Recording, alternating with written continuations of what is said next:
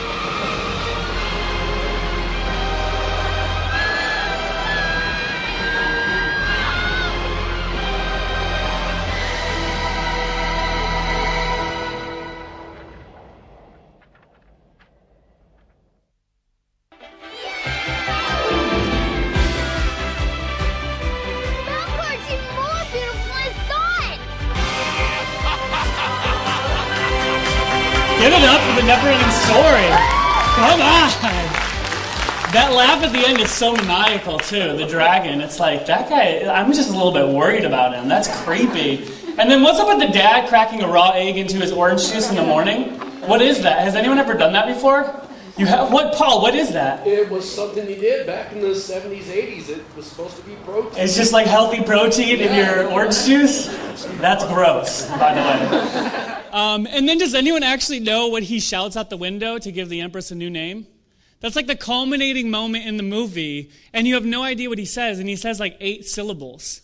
So I does it Moonfire?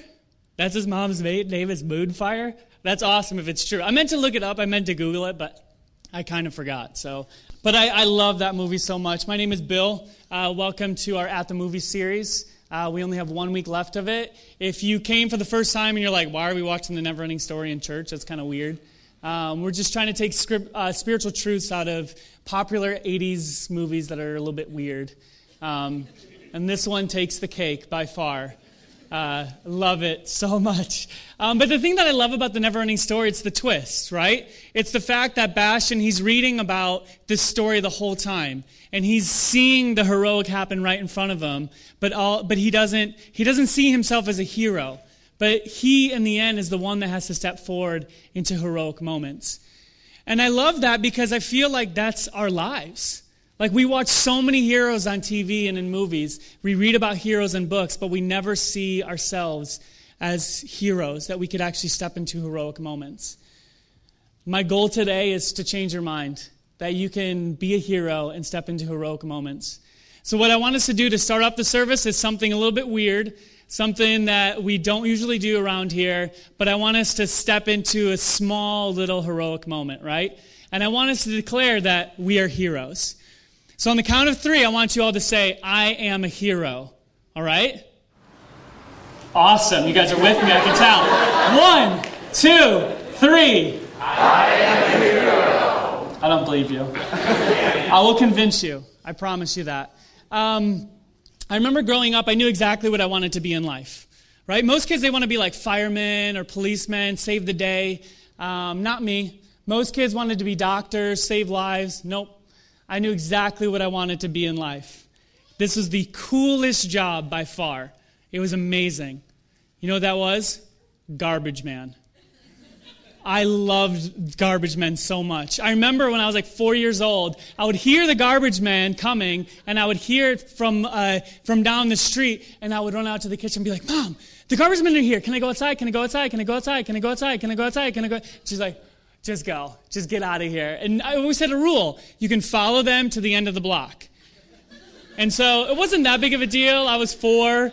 So it was like there's only a few houses till the end of the block. So I would run outside and then I would just stand there and stare at them. They're probably like, like, oh great, the weird kid is back, staring at us. And I was a weird kid. I embraced it. I loved it.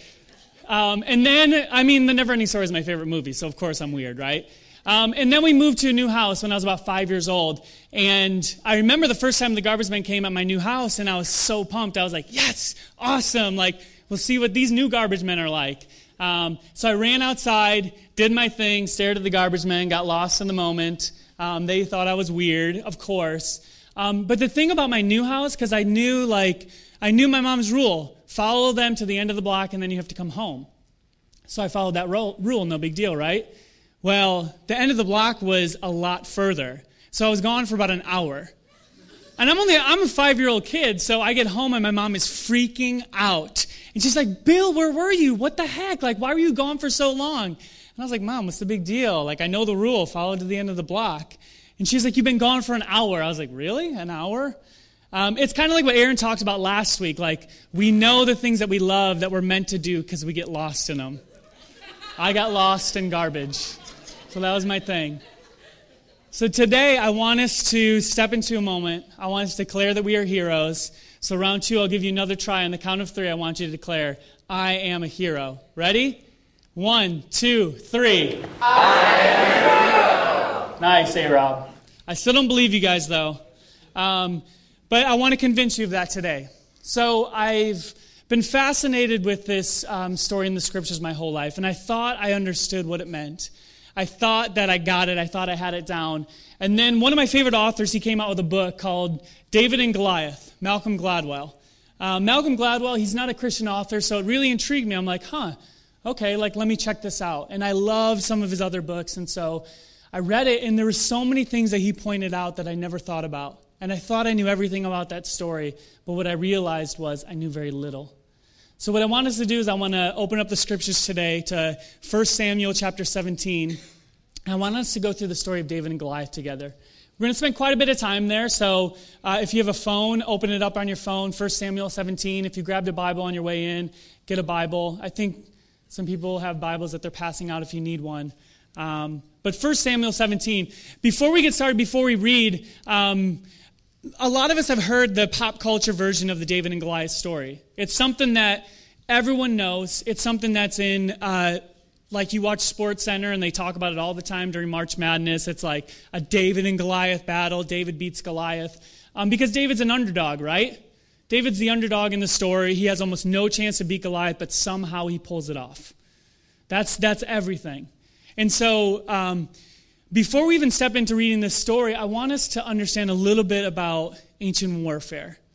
Okay? Because what Malcolm Gladwell talks about in his book is that in ancient warfare, you basically had three types of um, soldiers you had infantry, hand to hand combat, you had cavalry, uh, guys riding on horses, and you had projectile warriors uh, for arrows and slingers. And the thing about it is kind of like uh, paper, rock, scissors, right? So cavalry beats uh, or infantry beats cavalry, cavalry beats the slingers, but slingers beat infantry. That's the way it goes. Rock beats paper. So this, stepping into this context, and even um, there's uh, there's many even like things found in history. So uh, in Livy's History of Rome, written in 9 A.D., he says a hundred slingers were recruited. These people were trained from boyhood, trained to shoot through rings of moderate circumference from a long distance. They would not merely hit the heads of their enemies, but any part of the face that they aim at. There's even stories where slingers could hit something from a distance of up to 200 yards and either injure it or kill it from 200 yards. Uh, even in the scriptures in the book of Judges, chapter 20, verse 16, it says, Among all these soldiers, there were 700 select troops who were left handed, each of whom could sling a stone at a hair and not miss. Deadly accurate. They knew how to use this weapon. This is a weapon of war. This is not a child's toy that David is using. This is something used in war to kill someone. So, stepping into that, we all of a sudden have to realize is David actually an underdog in this story? So, let's read 1 Samuel chapter 17, starting in verse 2. Here we go. Saul and the Israelites assembled and camped in the valley of Elah and drew up to the battle line to meet the Philistines. The Philistine occupied one hill and the Israelites another with the valley between them. So they're on either on hills on either side and there's a valley between them, so they're at a stalemate. Because whoever charges forward is going to be stuck in the valley and they have to go uphill and the other the other army has significant advantage over that army. So they're at a stalemate. A champion named Goliath, who was from Gath, came out of the Philistine camp. He was over nine feet tall. He had a bronze helmet on his head, and he wore a, court, a coat of scale armor of bronze weighing 5,000 shekels, which was about 125 pounds. On his legs, he wore bronze greaves, and a bronze javelin was slung on his back. His spear shaft was like a weaver's rod, and its iron point weighed 600 shekels. His shield bearer went ahead of him. Goliath stood and shouted to the ranks of Israel, Why do you come out in line for battle? Am I not a Philistine? Are you not the servants of Saul? Choose a man, have him come down to me. If he's able to fight and kill me, we will become your subjects. But if I overcome him and kill him, you will be our subjects and serve us. Then the Philistine said, This day I defy the ranks of Israel. Give me a man and let us fight each other. On hearing the Philistine's words, Saul and the Israelites were dismayed and terrified. It's no wonder, right? I mean, Saul's huge, he's massive.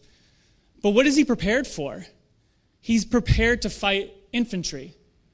I mean, he's got like 125 pounds of armor on, he's got three close range weapons, and he wants to fight someone in hand to hand combat. That was his first mistake. So if we jump ahead to um, verse 32. So David sees all this go down, and then he goes up to the king, to Saul, and David says to Saul, Let no one lose heart on account of this, Philistine.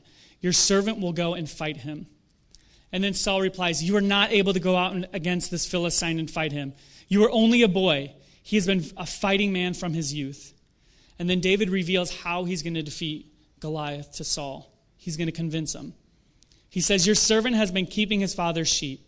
When a lion or a bear uh, came and carried off a sheep from the flock, I went after it, struck it, and rescued the sheep from its mouth. When it turned on me, I seized it by its hair, struck it, and killed it. Your servant has killed both the lion and the bear. This uncircumcised Philistine will be like one of them, because he defied the armies of the living God. The Lord who delivered me from the paw of the lion and the paw of the bear would deliver me from the hands of this Philistine. You know, he says he struck it, and what he's talking about there is he's talking about striking it with a sling. Saul says to David, Okay, go, and the Lord be with you. And then Saul still doesn't get it, so it says Saul dressed David in his own tunic. He put a coat of armor on him and a bronze helmet on his head. David fastened on the sword over his tunic. And I love this next line here. It says, tried walking around. I'm sure that that's actually like a very comedic moment because he's probably wearing this massive armor and he's like, Really, Saul? Really? Like, you think I can go out and battle like this? Like, no chance. I cannot go in these, he said to Saul, because I am not used to them. So he took them off. He took his staff in his hand, chose five smooth stones from the stream, put them in his pouch of his shepherd's bag, and with the sling in his hand, he approached the Philistine. Because even here's the thing about this story, right? If we if we read it as more like a fairy tale, it's like, okay, cool, like I get it that David has faith in God and David believes he can defeat Goliath. But how does he convince everyone else that he's worthy to go out there and battle him? Right? Like if if this if your life was in his hands and you're sending a child out to defeat the giant, it's like I don't I don't want that to happen. Like I'm not going to send like a junior high student to play a pickup game against LeBron James. It's like we know who's going to win that every single time. But David he convinces them because he's like, "Look, I'm going to take a different approach and I'm going to win." And he convinces them. Because David knew who he was. David knew what he was capable of. And I, the thing that I love about the never ending stories, I love that scene where um, the old man is talking to Atreyu, and he's talking about passing that first gate um, that shoots lasers out of its eyes, which is awesome, isn't it? And he says, The only way you can pass through that gate is if you know your true worth. You know what you're capable of. And this is David. This is what I love about David. He knows what he is capable of. And then if we continue on, Meanwhile, the Philistine with his shield bearer in front of him kept coming closer to David. He looked David over and saw that he was only a boy, ruddy and handsome, and he despised him because Goliath was big and ugly. He said to David, Am I a dog that you come at me with sticks? And the Philistine cursed David by his gods. Come here, he said, and I'll give your flesh to the birds of the air and the beasts of the field. David said to the Philistine, You come against me with sword and spear and javelin. And this is what I love. David's basically telling him how he's going to take him down, and Goliath is too dumb to realize it. But I come against you in the name of the Lord Almighty, the God of the armies of Israel, whom you have defied. This day the Lord will hand you over to me, and I will strike you down and cut off your head. Today I will give the carcasses of the Philistine army to the birds of the air and the beasts of the field, and the whole world will know that there is a God in Israel. All those who gathered here will know that it is not by sword, not by spear, that the Lord saves. For the battle is the Lord's, and he will give all of you into our hands. As the Philistine moved closer to attack him, David ran quickly toward the battle line to meet him because he is covered in armor. He moves closer, but David can run circles around him. Goliath, he has no chance of even getting close enough to David. Reaching into his bag and taking out a stone, he slung it and struck the Philistine in the forehead. The stone, sank into his forehead, and he fell face down on the ground. So David triumphed over the Philistine with a sling and a stone. Without a sword in his hand, he struck down the Philistine and killed him. And here's the crazy thing about it is um, there's this uh, ballistic expert who said that um, that David would have been like revolving the uh, the sling at about seven revolutions per second. And when he releases it, it's going about 35 meters per second. And at a distance of 35 meters, if he hits Goliath, um, that is more than enough power to either render him unconscious or kill him. And basically, at a, at a distance of 35 meters, David could have struck down and killed Goliath um, at the power of about a 45 millimeter handgun. This is how powerful David's weapon is. We have underestimated the power within David. And I believe today we even underestimate the power that is within us. And the other thing is we overvalue the strength of the giant. Because there's a lot of very peculiar things that actually goes on here. And when we look a little deeper, it's like, what's actually going on? So if you actually go back to verse 41, um, it says, Meanwhile, the Philistine with his shield bearer in front of him kept coming closer to David. And what Malcolm Gladwell says, is, says in his book is this is really weird because infantry do not have shield bearers. Archers do. Because archers, they need both hands to, to sling their bow. But infantry doesn't. Why does Goliath need an escort to the battlefield?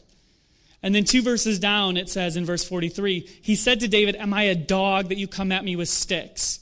And this is weird because David has one stick. He has his shepherd's staff. He doesn't have two. And then he's constantly saying, Come here, come here, come closer. Is it possible that Goliath had trouble seeing David? Um, some scholars actually are starting to speculate that Goliath probably more than likely had gigantism. I mean, nine feet tall. He obviously had some form of gigantism. But this isn't like Lord of the Rings, right? This isn't like some weird mythical giant creature. This is an actual real life human being that existed in this world. So when we actually step back and we look at that, that this is actually a human being, what, like, he probably had gigantism. And the most common form of gigantism is acromegaly, right? Which is, it's a benign tumor that grows on your pituitary gland that causes uh, overproduction of the human growth hormone. And you keep growing and growing and growing. Robert Wadlow, he was the tallest man ever recorded. Um, he died at 26 years old. He had acromegaly, and he was 8 feet 11 inches tall. But one thing about acromegaly is as the tumor begins to grow, what happens is it compresses the nerves in your eyes. And so most people who have acromegaly are nearsighted and they see double. And when we look at this, we begin to realize does Goliath have acromegaly? And is his biggest strength actually his greatest weakness? Because when we look at our own lives and we look at the giants in our lives, they are weak. Their strength, it's a smokescreen, it's an illusion. And we need to look at the power within ourselves that we are strong. Because what God is doing is He's calling us into heroic moments where we step away from just reading about it on pages and we choose to live our most heroic lives. Stepping into the life that Jesus has for us is just that. And the thing about it is, yeah, it requires courage. And I believe that David had great courage. But I believe that it's I, I don't think that courage is found in his success. Courage is found in action. Because courage is never found in apathy, courage is found in movement. And courage is not the absence of fear, it's the absence of self. You know, and it sounds like a contradiction, you know, like God wants us to become our most heroic selves, but then courage is the absence of self. And it's not necessarily a contradiction, it's more of a paradox, right? Jesus says, Those who seek to find life will lose it, but those who lose their life for my, for my sake will find it. And so, in this moment today, we have to ask ourselves are we undervaluing our own worth? And are we overestimating the power of the giant? I believe we are. And I believe that God wants us to step into the most heroic moments. And just to get practical for a second, right? It's like if you're looking at your own life, and let's look at some common giants that we probably all struggle with and suffer with, right? So, money, that's a big one. I would say majority of us in here are probably living paycheck to paycheck. We don't have a huge savings account. Uh, if you do, you're lucky. Awesome for you.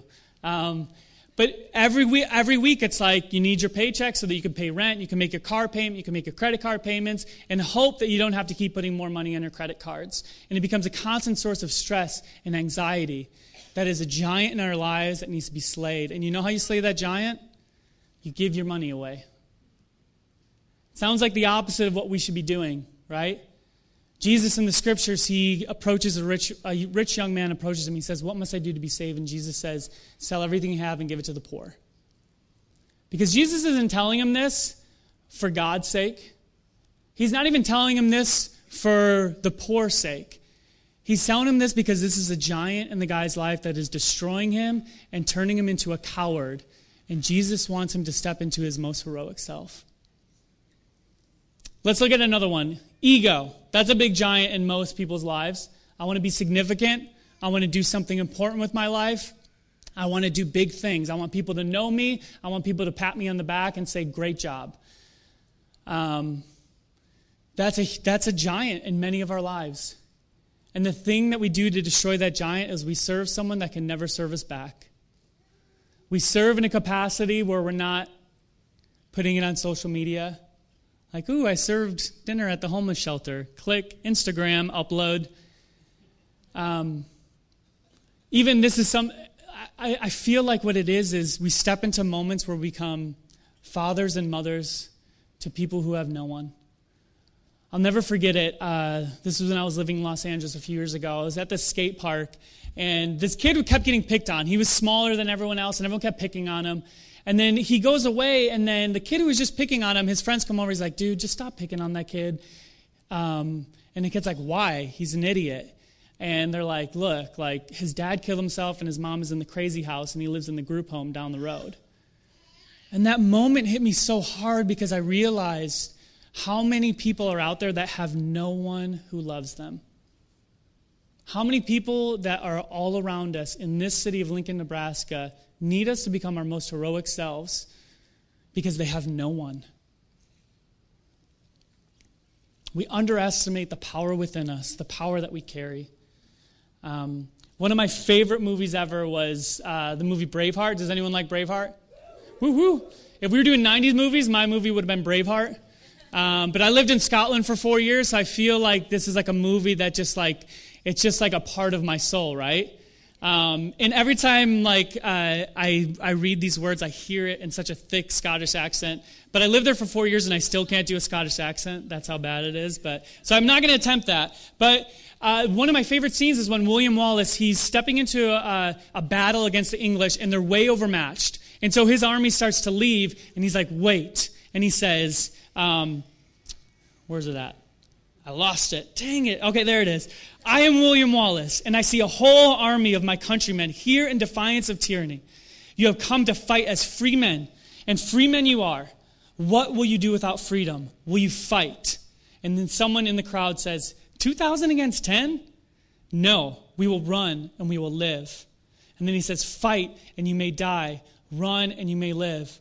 But dying in your bed many years from now, would you trade all the days from this day to then to come back and tell our enemies they may take our lives, but they will never take our freedom? Sorry, I didn't scream it. Freedom! I almost did, but I got scared, okay? I didn't step into that heroic moment. Goodness. And one of the things, um, I was talking to a good friend this week, and I was kind of telling him some of the insights from this book, David and Goliath. And he said something that I'm sure a lot of us sitting here today are feeling and thinking is that doesn't, that, doesn't this take the magic away from the story of David and Goliath? Doesn't this make it all about David's accomplishments and not about what God is doing in human existence? And I think from a surface level, you know, it looks like that, but there's something so much more profound going on here. Because what happens is the chapter right before this is the book is called Samuel. It's not the book of David, it's the book of Samuel. Samuel was a prophet who heard directly from God. And the chapter right before this is he anoints David as the next king of Israel because that's exactly what he heard from God. So only David and Samuel know that David is going to be the next king of Israel after Saul dies. So David, in this moment, he is leaning on the fact that God is calling him king. David, you are a king. And so David is stepping into this moment as a king. Because God never actually tells David in the scriptures, go kill Goliath. He's making that choice himself. Because the thing about becoming our most heroic selves and stepping into that is God chooses to change us so that we can change the world. His agent for advancing his kingdom here on earth is you and it's me. One of my uh, all time favorite stories in the scripture is when um, Jesus is walking on water, and one of his crazy disciples, Peter, um, sees him, and he's like, Jesus, if that's really you, tell me to come out there and walk on water with you. And Jesus is like, okay. And so Peter's crazy, right? So he jumps out of the boat, expecting to walk on water. He's, he's an idiot, right? Like, what are you doing? And he does. He walks on water. Because it's one thing for God to walk on water, but it's another thing for a human to walk on water. And then the scriptures say that, that Peter began to see the wind and the waves, and he began to fear, and he began to sink. And so the question is does Peter lose faith in Jesus in that moment? Or does he lose faith in himself? Because Jesus is trying to pull him into this new reality that says, I have faith in you. That he's choosing to leave this earth and leave the advancement of his kingdom to his disciples. And he says, Not only are you going to do things as good as I've done, you're going to do it even better. You're going to do even greater things than me. That's such a crazy, bold statement. And, the and lastly, the thing that I love about the never ending story is the cheesy ending right? It's so good. It's like it's like Bastian in that moment. The thing that defeats the nothing is he screams a name. Like, how dumb is that, really? It's like, really? That's what I've been waiting for for two and a half hours is for him to just shout out the window so he could ride the luck dragon for the rest of the movie? Awesome. Um, but it's, it's actually, it's a really powerful scene because here's the thing. It's not in the action. It's, it's what's going on on the inside. Because he's choosing to no longer just read about heroes on a page, but he's stepping into the heroic. And the thing that we need to realize is the, the biggest weapon that we have um, is the name that Jesus gives us, the name that we carry with us, the name of Jesus. David says, I come against you in the name of the Lord God Almighty. And so, what I want us to do is, I want us to step into another heroic moment together, to take another big risk together, to choose to step into our most heroic selves and live our most heroic lives because the world needs us. Because if we don't do something, who will? But the thing we carry with us, and the thing that we can carry with us, is the name of Jesus. So, what I want us to do is, I want us to say the name of Jesus together. Because God isn't just looking for heroes to do things in isolation, He's looking to move us from being a person to a people, a people that change the world. So, what I want us to do on the count of three is to say the name of Jesus, right?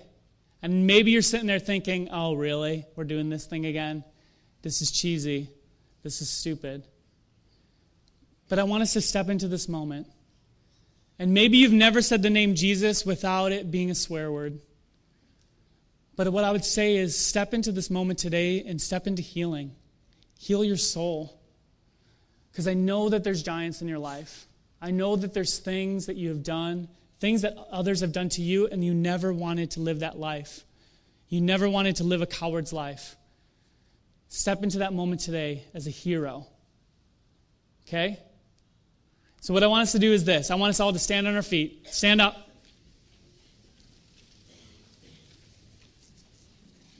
And on the count of three, I want us just like Bastian, right? He opens the window up and he just screams uh, the name. I have no idea what name he said. I actually do because someone told me in the lobby, but I had no idea until today, right? I wanted to keep it as a joke, but then people kept telling me what he says. And, um, but I want us to scream the name of Jesus because the name carries so much power. And even though it may seem insignificant, even though it may seem like something that's not that powerful, it is. This is the most powerful weapon we carry because Jesus came to bring hope and he became, came to bring healing to a lost and broken world. And he left that mission to us, to change us so that we can change the world. So in this moment, I want this to be a declaration that we, as Mosaic, are choosing to step into heroic, to live our most heroic lives because the world needs that. The world needs us to live our most heroic selves. Are you ready? Okay, one, grab your slings, right? Don't, the, the giant is weak. His strength in your life is an illusion. Okay, you guys ready? One, two, step into this moment. Okay? Live your most heroic selves. I beg you. The world needs us. So many times, especially in the church, we can be apathetic because we can come to church on a Sunday and be fed and think that's the mission that we're supposed to be on. But the world needs us. There's people out there that have no one in their lives that love them. Okay, I'm not going to trick you guys this time, I promise. We're going to do it for real. And on the count of three, I want us to scream it. I want it to be like Bastian, arms back, and just scream with all you have. Okay? I know it feels a little awkward, it feels a little weird, but it'll be freeing. It'll bring hope and healing to your soul. So let's go. Here we go. One, two, three.